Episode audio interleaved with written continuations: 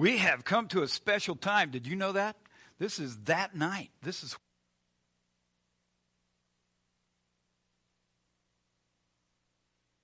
thing. I don't know why. Is it? What did? You can hear it now? Good. Can't hear it up here. It's weird. Okay. So Jesus arrives on this night, or we celebrate that. So that's that's the reason we're gathering here. But what we're going to talk about is the unexpected Messiah, the aspect of this strange happening that was planned by God Himself long before this world was made. And He has timed it so perfectly that on that night, all of these things came together to bring about the most remarkable birth ever. It is the Creator, the God of heaven, who has made all of the universe, all the galaxies, everything you see on this planet, and He is going to be born into a human form. He's going to be man and God, and he's not going to lose any of his qualities, nothing of his abilities. Nothing, all of it is him. And he arrives on this night to uh, surprise a number of people. So that's, that's where we're going to pick this up.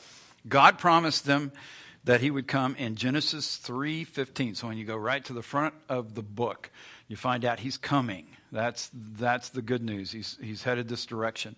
Then as as we watch things unfold through uh, as you read through the Old Testament and you come across these different aspects of the character of God, what he can do in terms of uh, reaching out to people, all of those things are happening to reveal that he, he cares and that he has a plan, that this thing is coming about. He does not give clear information, as, like just a, a schedule. He doesn't line it up so that you can just have a, a, a, bunch of check marks and organize it on an Excel sheet. There's nothing about this that's going to fit that way because he wanted it to be a surprise, a really good one, but it's a surprise. So in Luke chapter 2, has this. That night there were shepherds staying in the fields nearby, guarding their flocks of sheep. And you're familiar with the story, so you know i I'm just starting with that part where the shepherds have gathered together.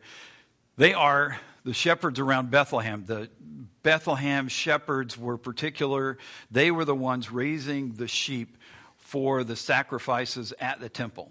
And they could bring them from other places. The Levites would would make sure that they were okay. But these are significant. They are special. They cannot have a blemish. These have to be perfect animals when they come in to be sacrificed. So that's these shepherds are up. They're up all night. They're going to make sure everything is precise. That's what they're doing. They're just doing it because this is where you go, or this is what you do to make sure that these sheep are ready to go to the temple to be sacrificed. People's sins depend on, on God's accepting these perfect sacrifices, so they, they're, they're doing their job.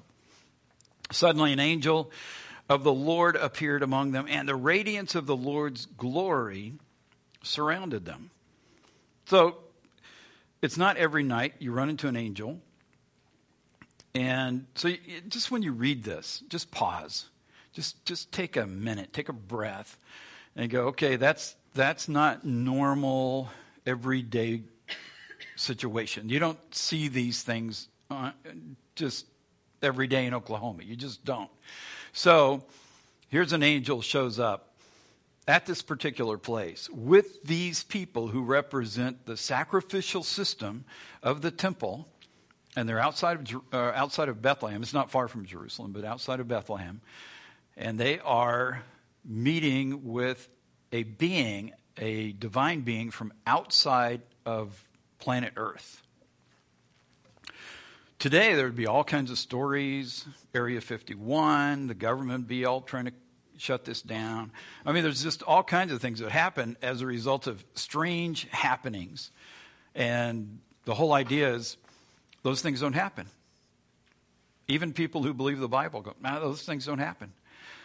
Well, it happened. It happened on this night, It happened to the shepherds. The shepherds are taken aback by this. They were terrified, but the angel reassured them don't be afraid.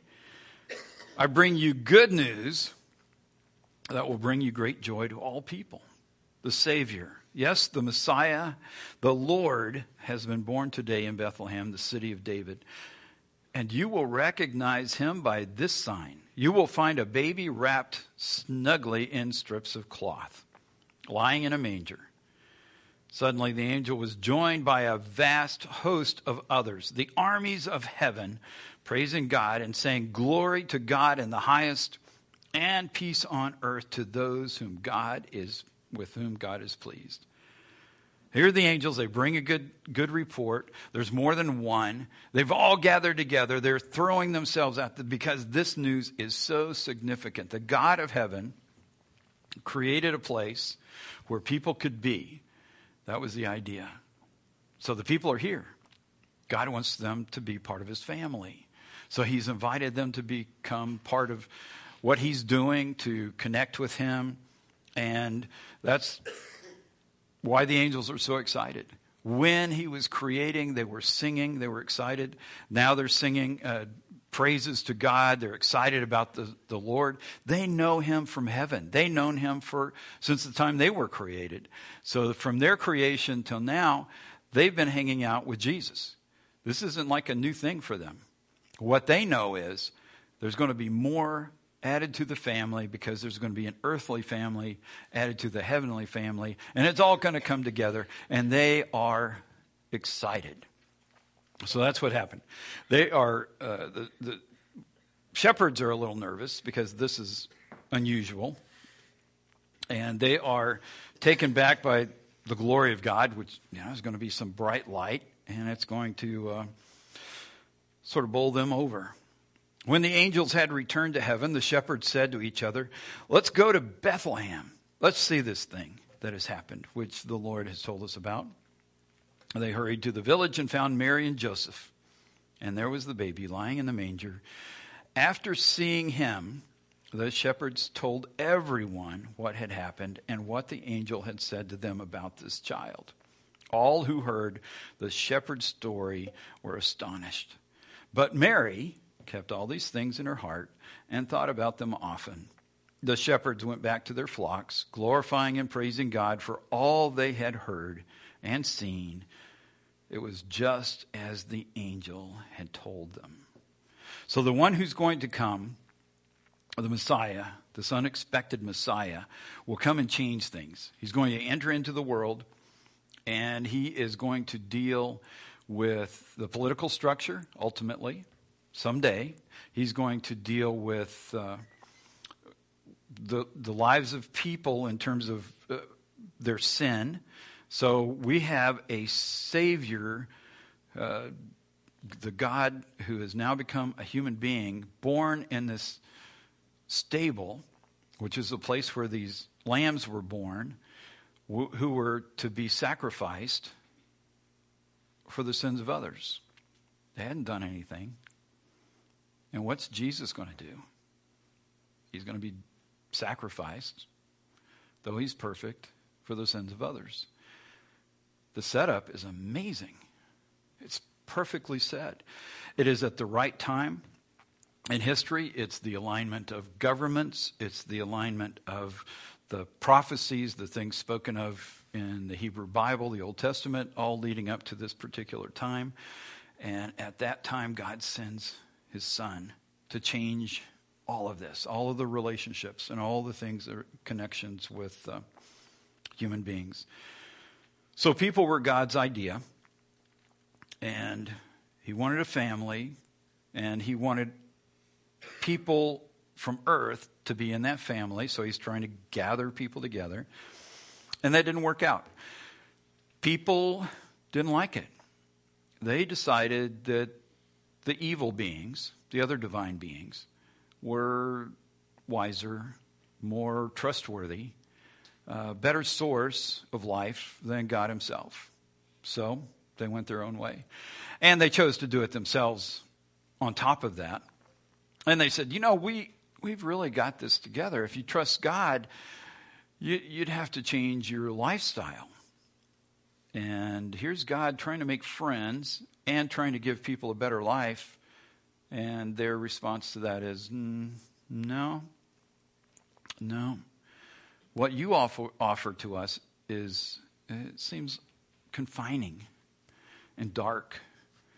And we don't think we want any part of it. So we'll just go our way. That led to a problem. Separation from God.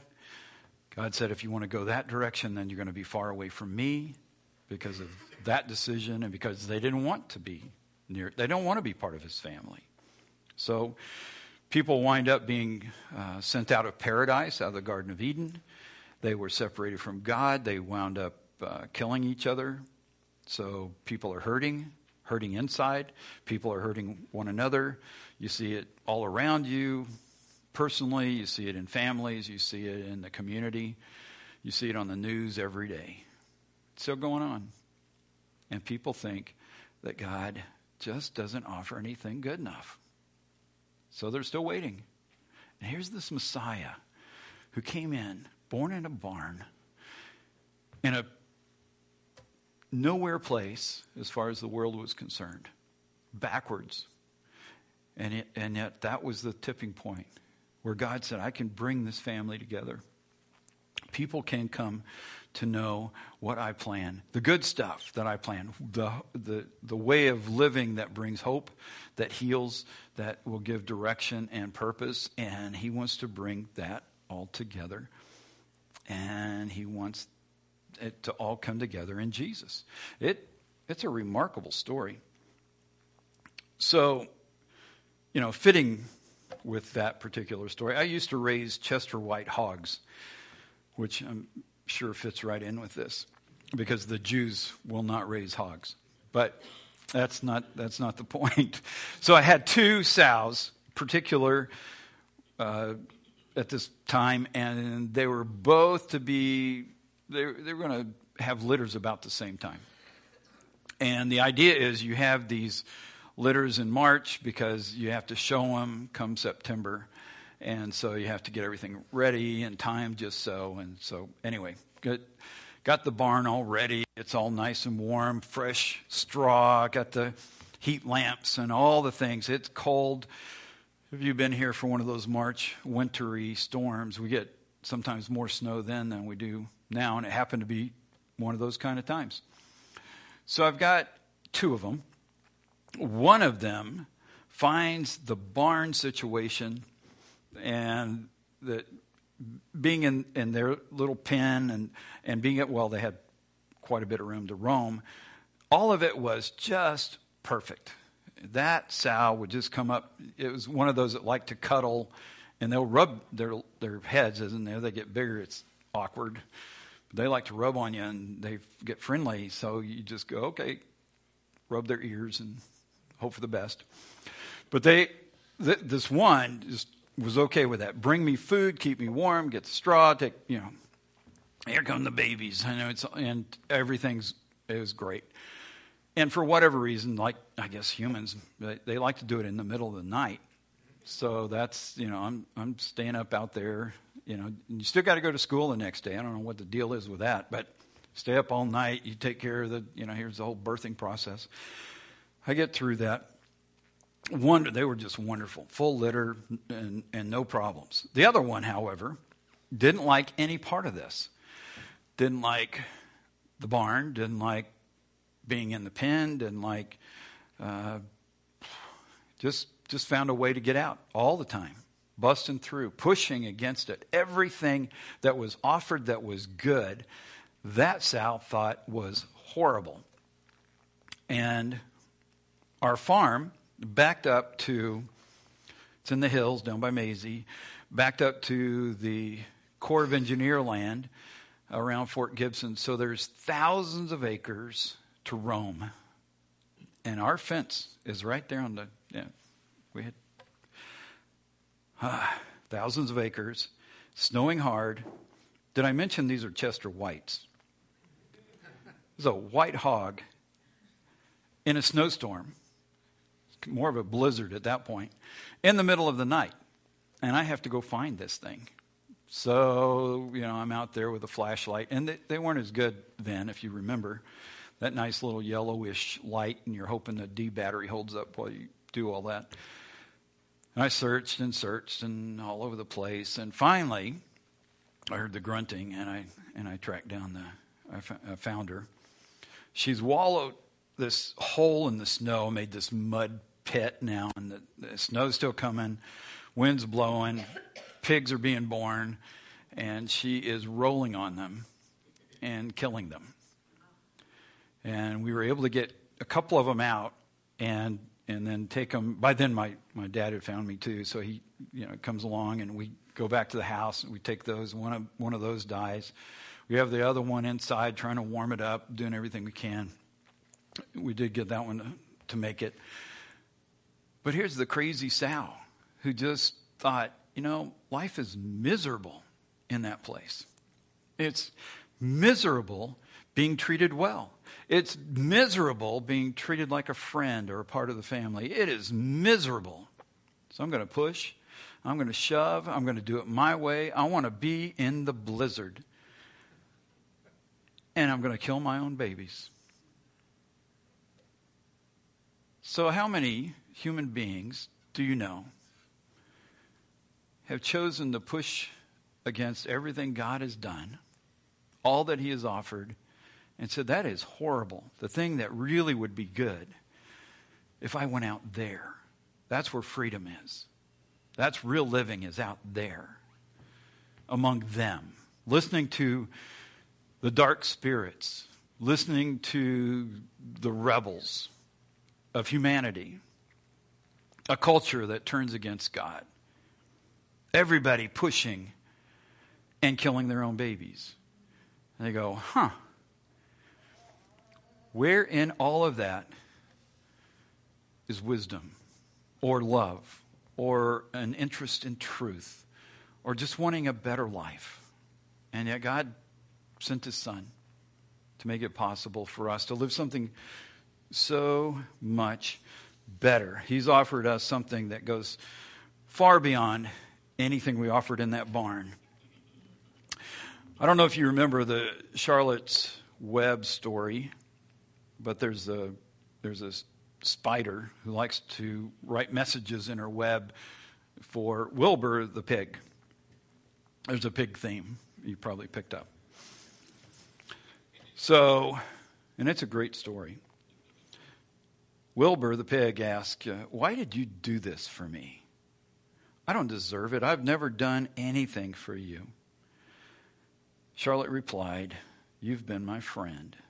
That in itself is a tremendous thing. God is looking for people to be friends, or better yet, family. He's looking for a way to bring people together, to bring them in. He sent his son to do just that, to sacrifice him on behalf of others, to say, you don't have to push and try to get away from all this.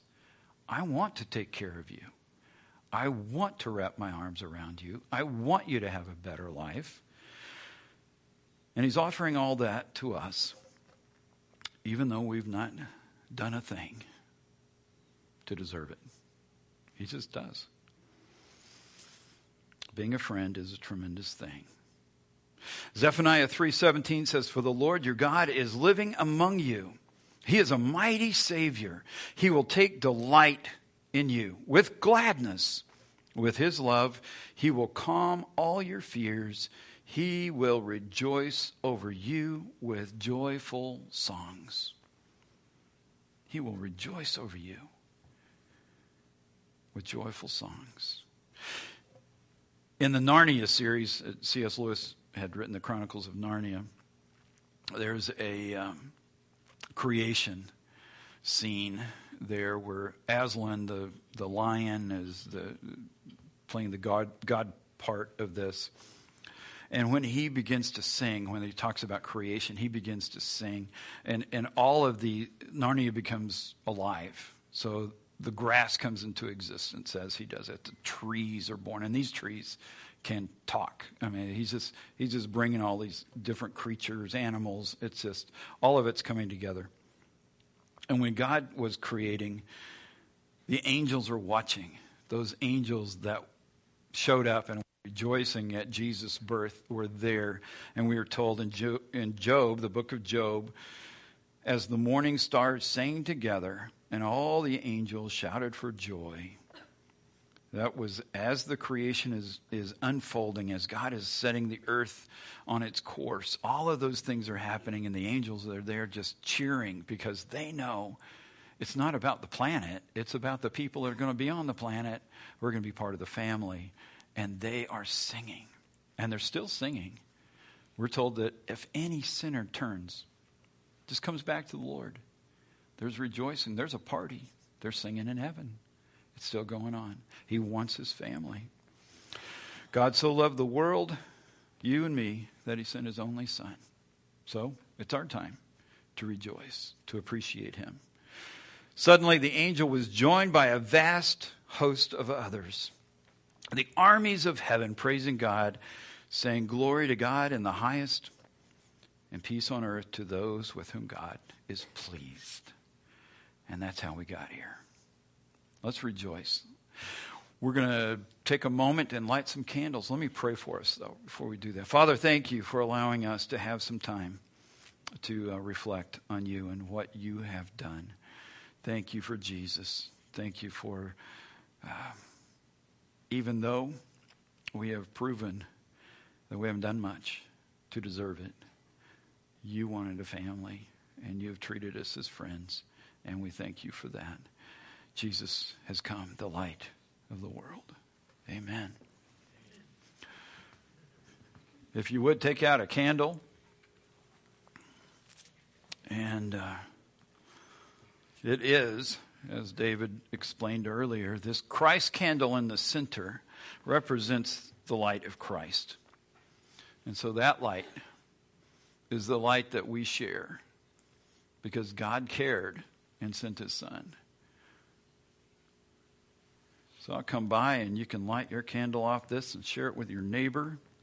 Go down the row.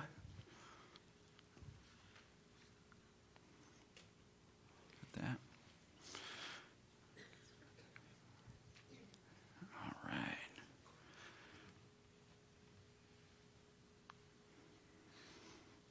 Look at that.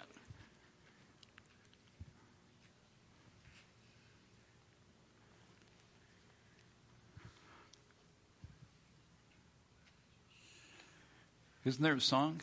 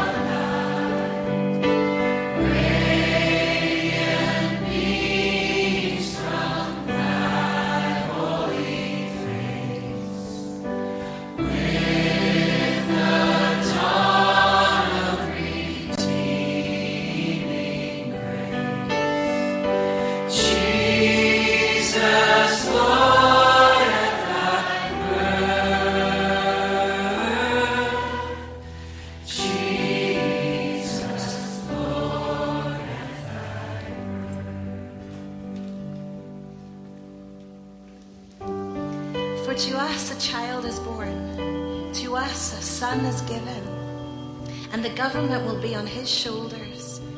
And he will be called Wonderful, Counselor, Mighty God, Everlasting Father, Prince of Peace. Of the greatness of his government and peace there will be no end.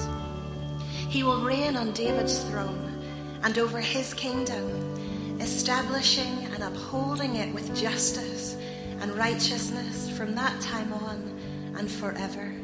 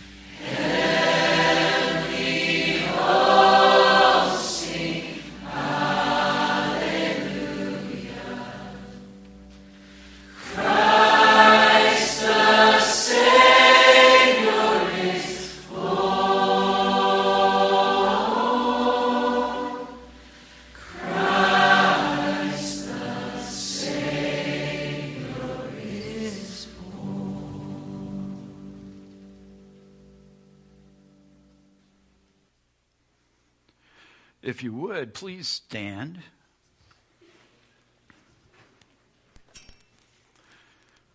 Raise your candle and say, Jesus is Lord at his birth. Jesus is Lord at his birth. Amen. Thank you. There you go. Well, our service is uh, complete, but there's a extra thing here the fellowship that goes with this. So there's some food, you get to hang out, you can talk about Jesus, and uh, we will. Uh, you know, enjoy this time together. The, the, food is down this direction. There's two lines. You can go either way, and there's some ribs going to be back there, some all kinds of dips and finger foods. So go enjoy.